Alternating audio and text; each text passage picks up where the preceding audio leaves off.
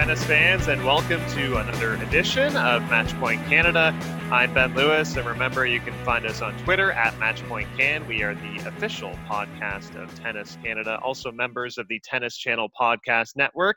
Now, my co host is not here with me this week, so our guest this week, and he'll be filling in um, to me is fast becoming one of the more recognizable faces in media in our sport. He's a regular host, presenter, and reporter. He also does some work with the Olympic Channel, and his vibrant energy, energy is always enjoyed on our podcast. We've had him a couple of times in the past. Uh, Nick McCarville, thanks uh, so much for joining us this week. Yeah, uh, it's dangerous when I use an American for a Canadian, but I will try to fill my as best as possible this week.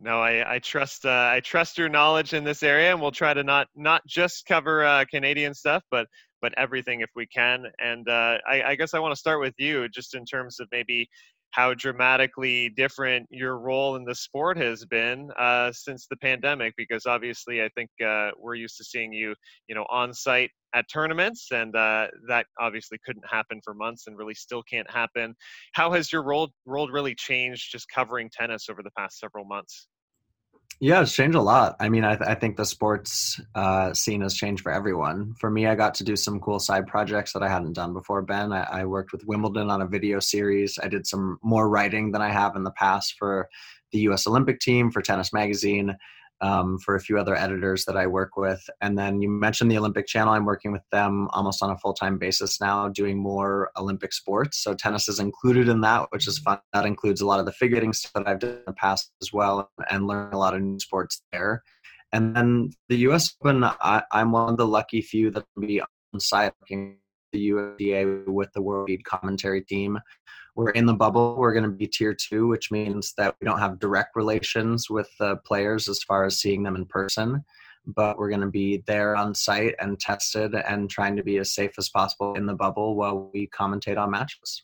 Wow, wow! So that's uh, that's great to hear that you. I guess you still have that opportunity to go to the U.S. Open. Maybe something you wouldn't have expected uh, to be a possibility just just a couple of months ago. So yeah i guess to, to follow up from that how do you maybe kind of work and prepare just in in this completely different scenario where you know you, you are essentially just a part of this bubble i'm sure this is going to be like a completely new experience yeah, you know, all the reports I'm hearing from colleagues that are already on the ground for not Cincinnati in New York is that things are pretty good. You know, that the USTA has put a, a lot of thought into this process. They had to to even pull off the event itself, Ben. So I, I don't know if it's necessarily going to be the most fun because we're at the hotel, you take a shuttle, you go to site, you're wearing your mask. Uh, you know, these are just new things that we're all getting used to in our world, full stop.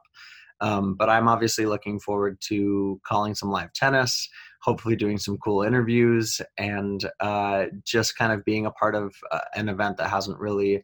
Uh, it's unprecedented. It's a word that we've heard a lot the last few months, and I think that the tennis world is trying to figure out exactly how we can move forward. Obviously, Tennis Canada having to cancel Rogers Cup this summer that was hugely disappointing, but I think now we're seeing what can we make happen. And I think the U.S. Open is trying to show that we can have top level professional tennis even while the world is dealing with much more serious issues. Yeah, yeah, I agree. And uh, I think maybe there was still kind of the uncertainty in the sense when we were just seeing exhibitions, and obviously we had the totally failed one, uh, Novak Djokovic's baby, the Adria Tour. Um, but like little things like World Team Tennis, um, sort of building towards the return of professional tennis, and and now we're in the midst of it with the Western and Southern Open, as you pointed out. It, it's not in Cincinnati, but it's in the bubble in New York. Um, I, I, guess I wanted to start on the women's side, uh, just because I, I think we're getting getting some interesting storylines already.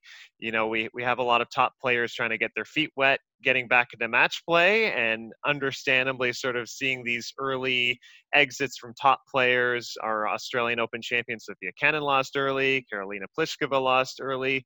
Um, is this surprising you at, at all, or is this maybe to, to be expected because we've, we've been off for so many months? Yeah, I mean, I there that I think to expect the unexpected because we don't necessarily have the run up that we would usually have to a major event to any of the slims. And I think, especially on the women's side, there's always opportunity for upsets. But Andy Murray said the other day, been impressed that this we're going to see more upsets on the men's side than we've ever seen before. And I think that you can translate that over to the women's side because players aren't grooved in. They're not necessarily, they don't have the match play, they don't have the match toughness Uh, there's the difference men- mentally i think for players with no audience being there no crowd. I think that that's offering a, a, different dynamic. So i think when we talk about especially on the women's side it always feels open it somehow even feels more open because you just have opportunity knocking for a player who comes through qualifying or has a good couple first round matches where they're winning in three sets or they can build their confidence. And then i think that that really helps them get grooved into the tournament. So uh, you know it was best of luck trying to pick a, a women's winner in the last couple years as far as who's going to rise to the top. I think it's even harder to do so now yeah, yeah, I agree, and that, that's a good point. I think about uh, the no crowd factor to me, um, and and I've heard this talked about actually on the NBA side in a sense is it's almost the great equalizer and maybe for for underdogs in those huge moments under pressure you know you're 30 40 points late in sets um, not feeling so much pressure from the crowd who might be pulling for for the star champion.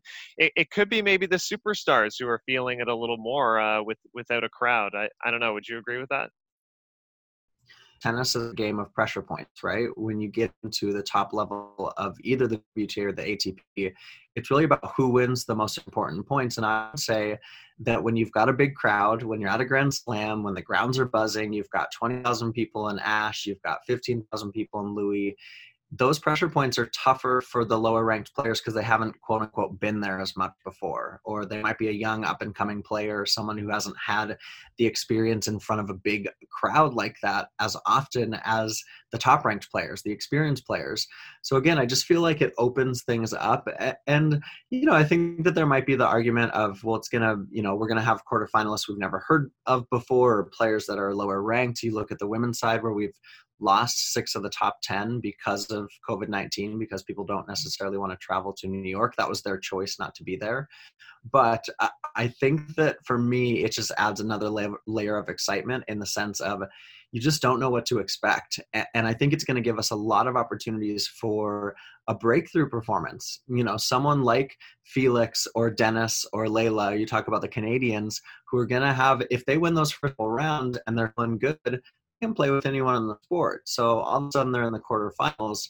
That's an opportunity for some of these players who haven't necessarily had the runs at slams before. Yeah, certainly. Um, mo- momentum is going to be huge, and I think that's that segues uh, nicely to maybe my my next question of just looking at some of the names and trying to identify maybe some young names on the women's side who at least uh, could break break through. Uh, I love that you mentioned Leylah Annie Fernandez uh, because we we really like uh, her chances here, just considering she's only 17 years old, and um, even before the pandemic hit, she was playing such terrific tennis, making a final in Acapulco.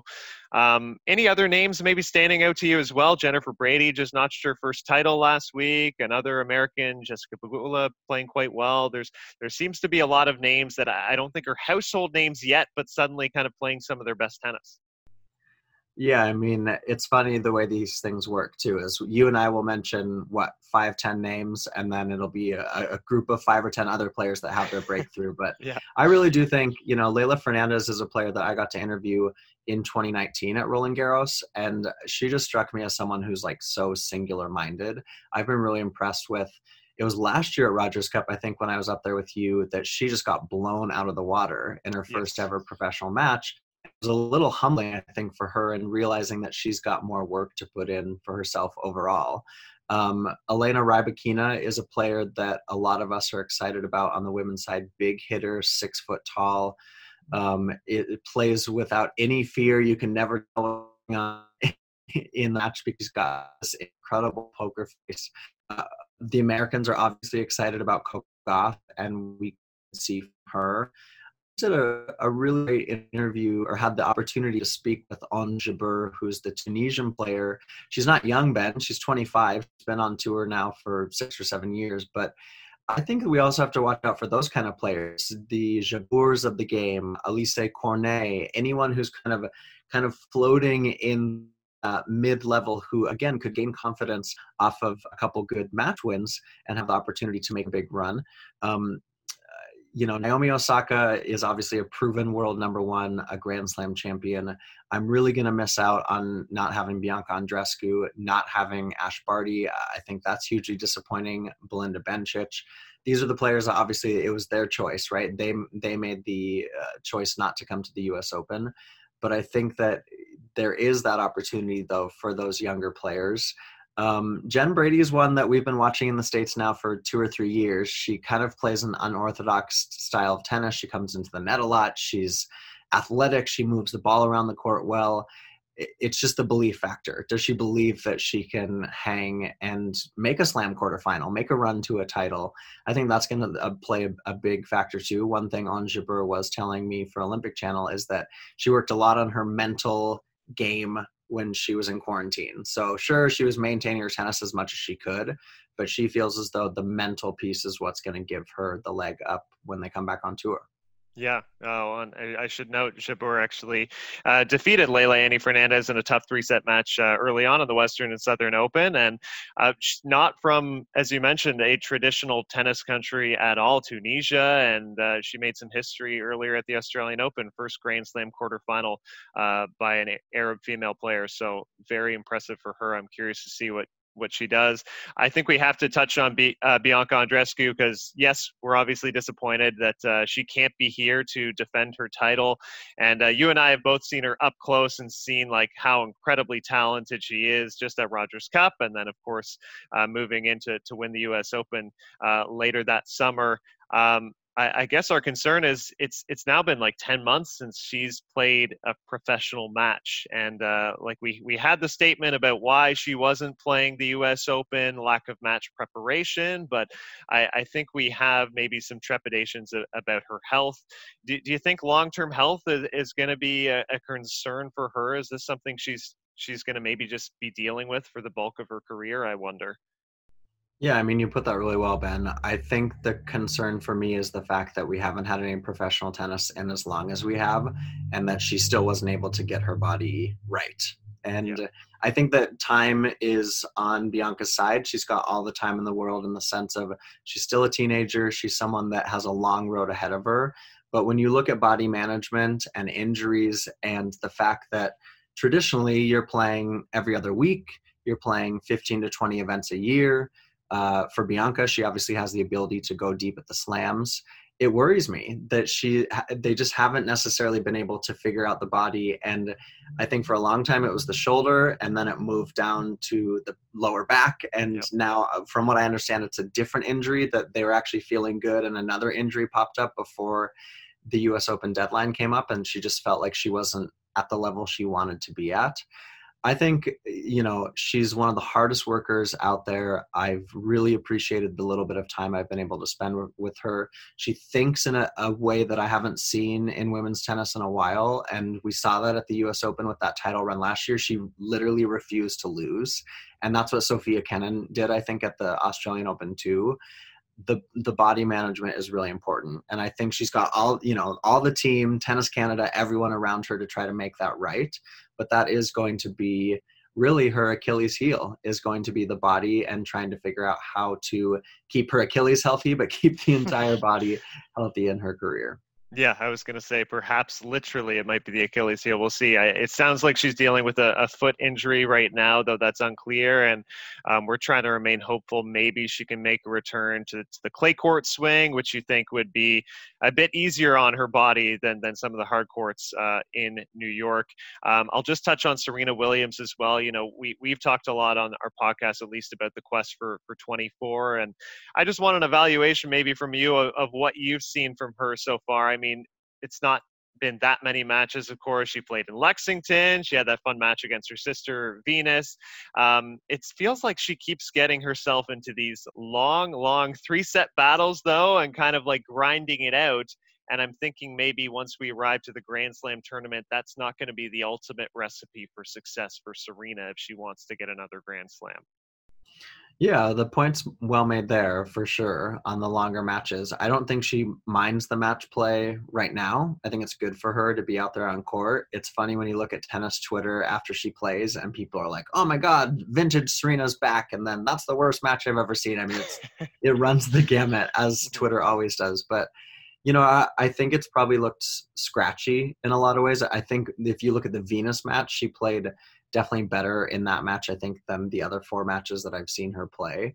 Um, Serena's a fighter, though, and when we get her into a U.S. Open scenario, whether there's 23,000 fans watching or 23 people in Arthur Ashe Stadium, she's going to figure out a way to get herself into a winning position. Uh, I, I just don't know if I feel comfortable kind of saying she's going to make a deep run at the US Open or she's going to lose in the first round. I just don't think we know. I, I think she could get a really tough first round match against a player that might mix up the pace well and might make her uncomfortable on the court. And she's bundled out of the US Open. Or I think that she could win that number 24. I do think watching her in those four slam finals that she was not able to get 24 since having Olympia three years ago is that she is going to be aided by not having the pressure of thousands of people. I really do think that she's going to go internal with it, and I I saw that a lot in Lexington with her just kind of being able to dig in and focus on what she needed to do. Um, so I think that that's what she's going to have to try to focus on this open, but it's tough. I mean, you you try to imagine the pressure that she feels. And uh, last year at the U.S. Open, I was commentating, and I did feel like she was going to have this big breakthrough and to win that number 24 and she didn't so it's it's anyone's guess ben as to if she's going to be able to to make it happen yeah, uh, and I think that that last U.S. Open final was very much kind of the Canadian versus U.S. fans, like everybody sort of gritting their t- teeth in fear uh, as Bianca saw like a five-one lead slip away, but then uh, managed to close out Serena Williams, and, and, of course, as well, there are a few of the the big faces who will not be there as threats for Serena. I, I think she's had trouble facing Bianca in the past, and some others like Simona Halep, Ash Barty, uh, Belinda Bencic, some other players who who are not going to be there. So it certainly feels like an opportunity is presenting itself here. Um, we'll we'll get to the men's side uh, because I, I want to talk. Uh, we'll start uh, probably on Novak Djokovic. I think is the best place because as of now he is still undefeated in 2020, and of course Nadal and Federer are not going to be at the U.S. Open. Um, but you're still coming in cold, just as every other player is without professional match play do you think do you think we would be attaching an asterisk to to a Novak Djokovic Grand Slam title at the U.S. Open, or or would that be unfair? Yeah, I mean, for me, it's just unfair. It, it's it's a slam. Uh, you know, the fact that players have chosen to come, obviously Federer out with the injury, Rafa choosing not to make the to New York City, uh, Stan Wawrinka doing the same. Um, it's we we really are in this weird point in history and we're seeing it with the nhl and the nba and, all these different bubbled leagues and some athletes not participating what have you. We have sport has figured out a way to come back and so i think when you look at the case of novak is that he's going to play the us open field as he always does and i think it also gives us a glimpse of what tennis might look like in a few years where you've got Thiem and Zverev and Berrettini and Tsitsipas and Medvedev and these guys who are really trying to prove themselves and finally break through and win a slam. I think the Canadian boys are included in that.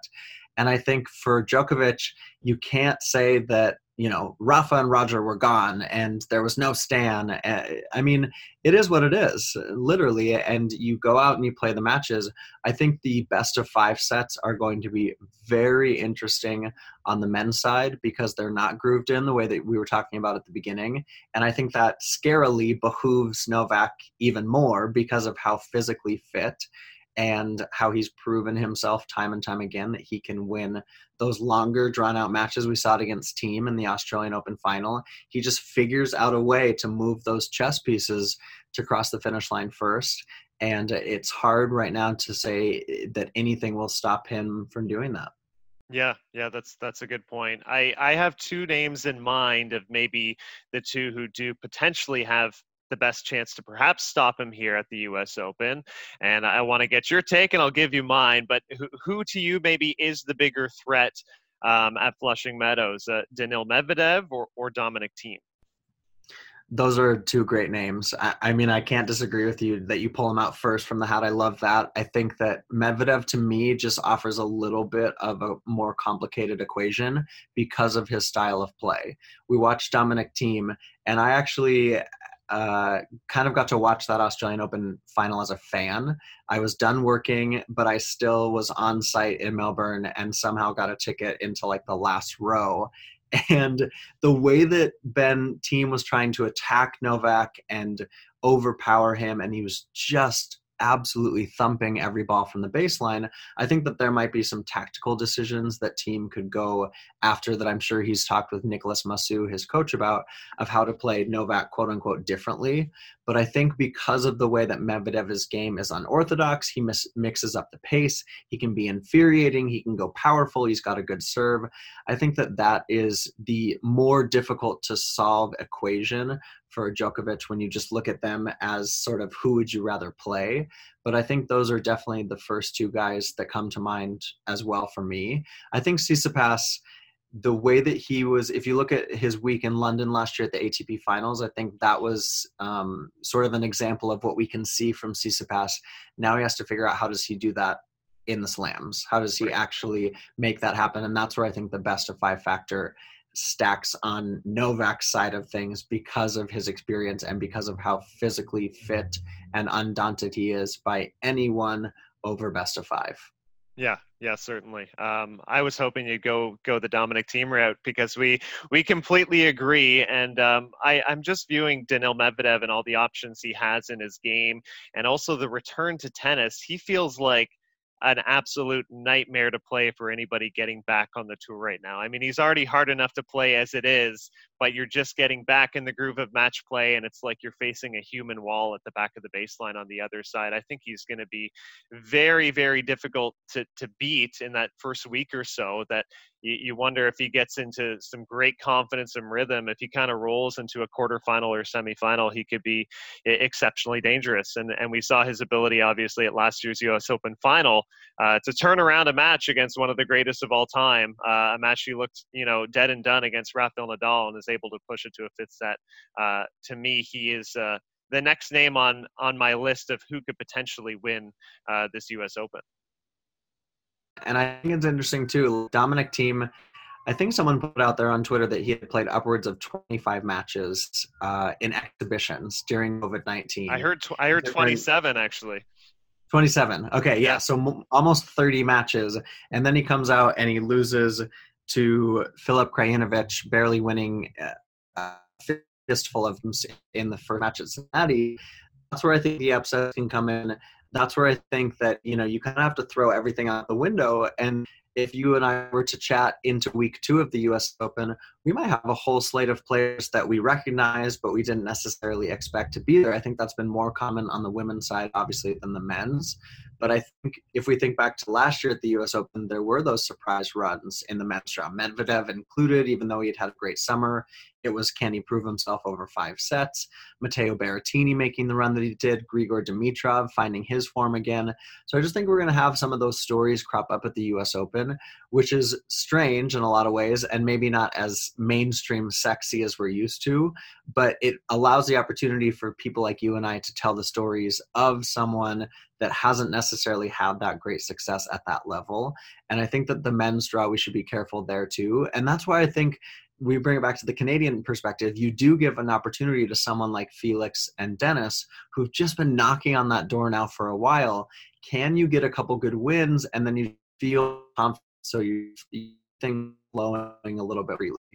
Yeah, and uh, I, I, was just going to go in that direction because when when you look at a Denis or a Felix resume, you look just you know even physically at their games how athletic they are how terrific a shot maker Denis is, you know, how well Felix moves and covers the court. Um, these two obviously have all the tools in the world um, in, in terms of their tennis game to, to reach the top, in my opinion. And, and the only thing that has really been missing on that resume has been Grand Slam success. We've maybe seen flashes from it from Denis a few years ago, reaching uh, round of 16 at the U.S. Open. Um, Felix, we, we've seen him get to ATP finals, but we haven't seen a Grand Slam run. Uh, they did both lose in the second round at, at the Western and Southern Open. I don't know if that is any cause for concern at, at all, but uh, they they both seem to thrive on uh, just getting in like a rhythm and a groove. That, as you said, if they if if Denis opens with two like rock solid wins, he could channel that into maybe a run into the second week. Uh, we just haven't seen it yet. You know, the way that uh, Denis was able to play so unbridled in Montreal a couple years ago, that's the kind of confidence I'd like to see back from him. I think that his tennis has matured so much. Uh, he's got such a unique game in the way that he strikes the ball, and he and Felix have been able to push each other. I just think that they're sometimes you can see the pressure out there with them, and we've seen it with Felix has had some leads, I think, um, in different matches that he's let slip away, and you know it's hard to criticize because they both have been kind of climbing the ladder at a good pace. I think that maybe there's the want for one of them to have like this big splashy breakthrough, sort of like Denis had a couple years ago in Montreal. But uh, you know, I think that I can't quite, for me, pinpoint what the X, X factor is that they haven't been able to do that, Ben. And maybe you feel like you have a little better insight being Canadian and following them a little more closely. But I'm I'm just not quite sure what it is or when it is or how it's going to happen. But you do just kind of feel like there's that one ingredient that hasn't been shaken into the recipe, and I, I just can't quite say what it is and not to say that they're the same cases. Denis and felix are obviously two different players. Mm-hmm. um, i'd love to see it happen at the us open. Uh, f- absolutely. For for one or for both of them yeah, yeah, certainly. Uh, I'll, I'll, just, I'll just say, uh, my my co-host Mike McIntyre with with Denis Shapovalov feels like um, it is kind of a mental uh, issue where if you look at his loss in the Australian Open, for example, to Fucsovics, actually, um, he seemed to let frustration get the better of him and, and kind of overtake his game and maybe getting in to a bit of a negative headspace and was ne- never really able to turn the match around from there. Uh, so he wants to see more maybe consistent positive attitude from Denis because he is someone who likes to fire himself up. He's also someone who likes to thrive off the crowd, which sadly won't be there for him this time around. So he's going to have to really problem solve in that scenario. Um, and then Felix, I, I, find sometimes his serve can let him down. Um, it, it's a bit spotty. It, you know, he has the power on that serve, um, but but there are spaces where he he gets into bad habits with some double faulting, and even in his loss here at the Western and Southern Open, I believe he was break up in the third set and, and couldn't quite close it out if Denis can bring the same confidence to the tennis court that he is to the uh, recording studio for his rap album, yes. then I mean, right? Come on, we can't not mention that. yeah, I know, I know. He has all the confidence in the world in uh, what I would maybe call a subpar rap performance. I, I, don't think his rap skills are, you know, something to necessarily write home about. Uh, but that that's a good segue because he does have he does have such a kind of fun, flashy personality. He's not afraid to reveal himself. Maybe other other people would be shy to kind of uh, express themselves that way, and, and, he's not. And you you know he does have like a confidence and swagger about him, uh, which is part of why we love watching him tennis because why we love watching him play tennis because we do see it sometimes. It's just seeing it on a consistent level um, at the highest level, which is uh, what we're looking for, and I'm I'm hopeful we get at, at the U.S. Open. Yeah, and I think too, you know, we in the media and I think fans sometimes we get removed from that these are real people, that this is a person, this is Denis walking onto the court, and all the aspects that go into competing at such a high level. And the level is incredible. You and I have been courtside at these matches, and the way that they are striking the ball, the pressure situations, the serving, the confidence, the physicality of it. I mean, tennis is one of the toughest professional sports out there, uh, in my opinion. And I think you wonder too for players like Felix and Denis, who've gotten a lot of pop in the media, who are national names in Canada, they're household names. There's a lot of pressure on them, there's a lot of money invested. You wonder if maybe a few months away just kind of feels good. Denis is in the recording studio, Felix yeah. is spending time with his family. You just wonder as as people if they're they've been able to kind of say like, you know what, tennis is really important to me, but it's not my whole life and if that allows them to maybe quote unquote do their job better i don't know that but i think when we look at it from the human perspective it, it might offer them some of that opportunity just to kind of lower the shoulders a little bit and then to swing as i was saying with denis swing a little bit more freely because that's when they're the most dangerous yeah, yeah, and uh, we, I mean, we even forget sometimes just how incredibly young these guys still are. I, I mean, we're we're getting used to them on the tour because for denis he's he's now been somewhat of a household name at least since that Montreal run from 2017. Now we're going on a few years, uh, and he is in his in his 20s, but he's still a very very you know young man. And Felix Auger-Aliassime as well. I mean, the breakthrough kind of happened so quickly, but uh, it was not very long ago whatsoever that he was just a young teenager. Um, so yeah, I think they're going to continue to to blossom and grow, and uh, I, I really think the breakthrough could happen at any time. And I think too, you know, we were speaking about this with Bianca, and you could put it with Leylah, and you can even look at someone like Genie or Milos and say the same thing is that tennis careers are really long now. Uh, I mean, you look at what this generation, ha- their their true stamp on the history of the sport is elongating a career. Roger is not retiring. You know, he he Serena, Venus, Rafa, Stan, Andy they have all figured out a way to physically put themselves in a position to still be top tennis players well into their 30s. I mean, Venus just turned 40, which is amazing.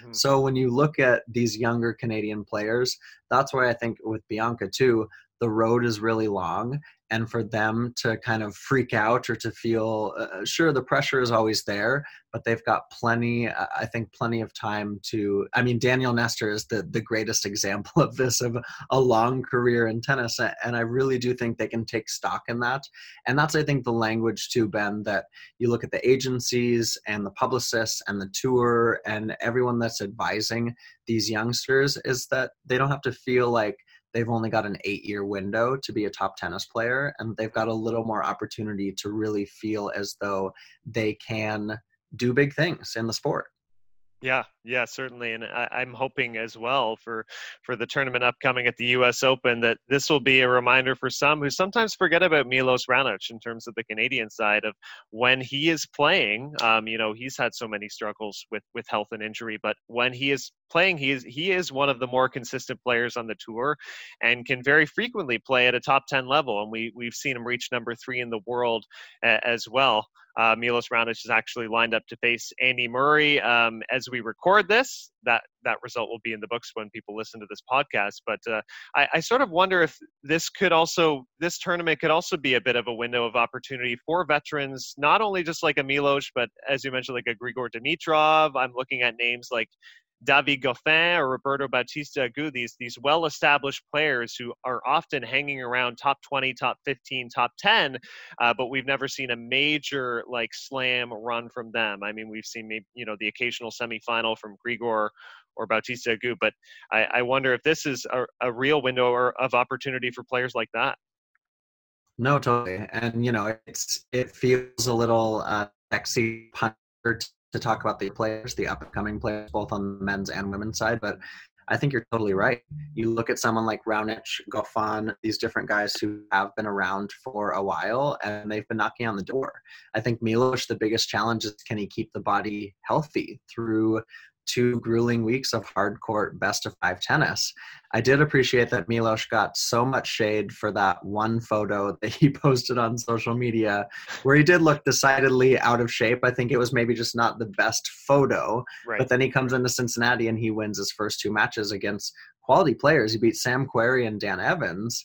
And I, I, think you're right. You know, kind of these forgotten underliers are the players that don't, you know, they're not a big three player, they're not an up and coming, and so they kind of fall on that middle ground. The media is maybe partly to blame for that because we like to talk about one or the other.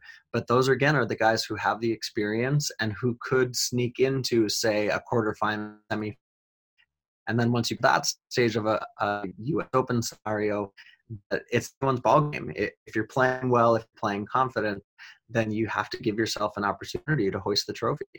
Yeah, yeah, certainly. Uh, there are so many fascinating storylines, and it's just about a week away. I, am so excited to see Grand Slam tennis again. And Nick, I, am so happy that uh, you were able to join me on Matchpoint Canada to to talk about the various storylines, and we're looking forward to your coverage uh, from Flushing Meadows. Uh, also excited that you had the opportunity to be there.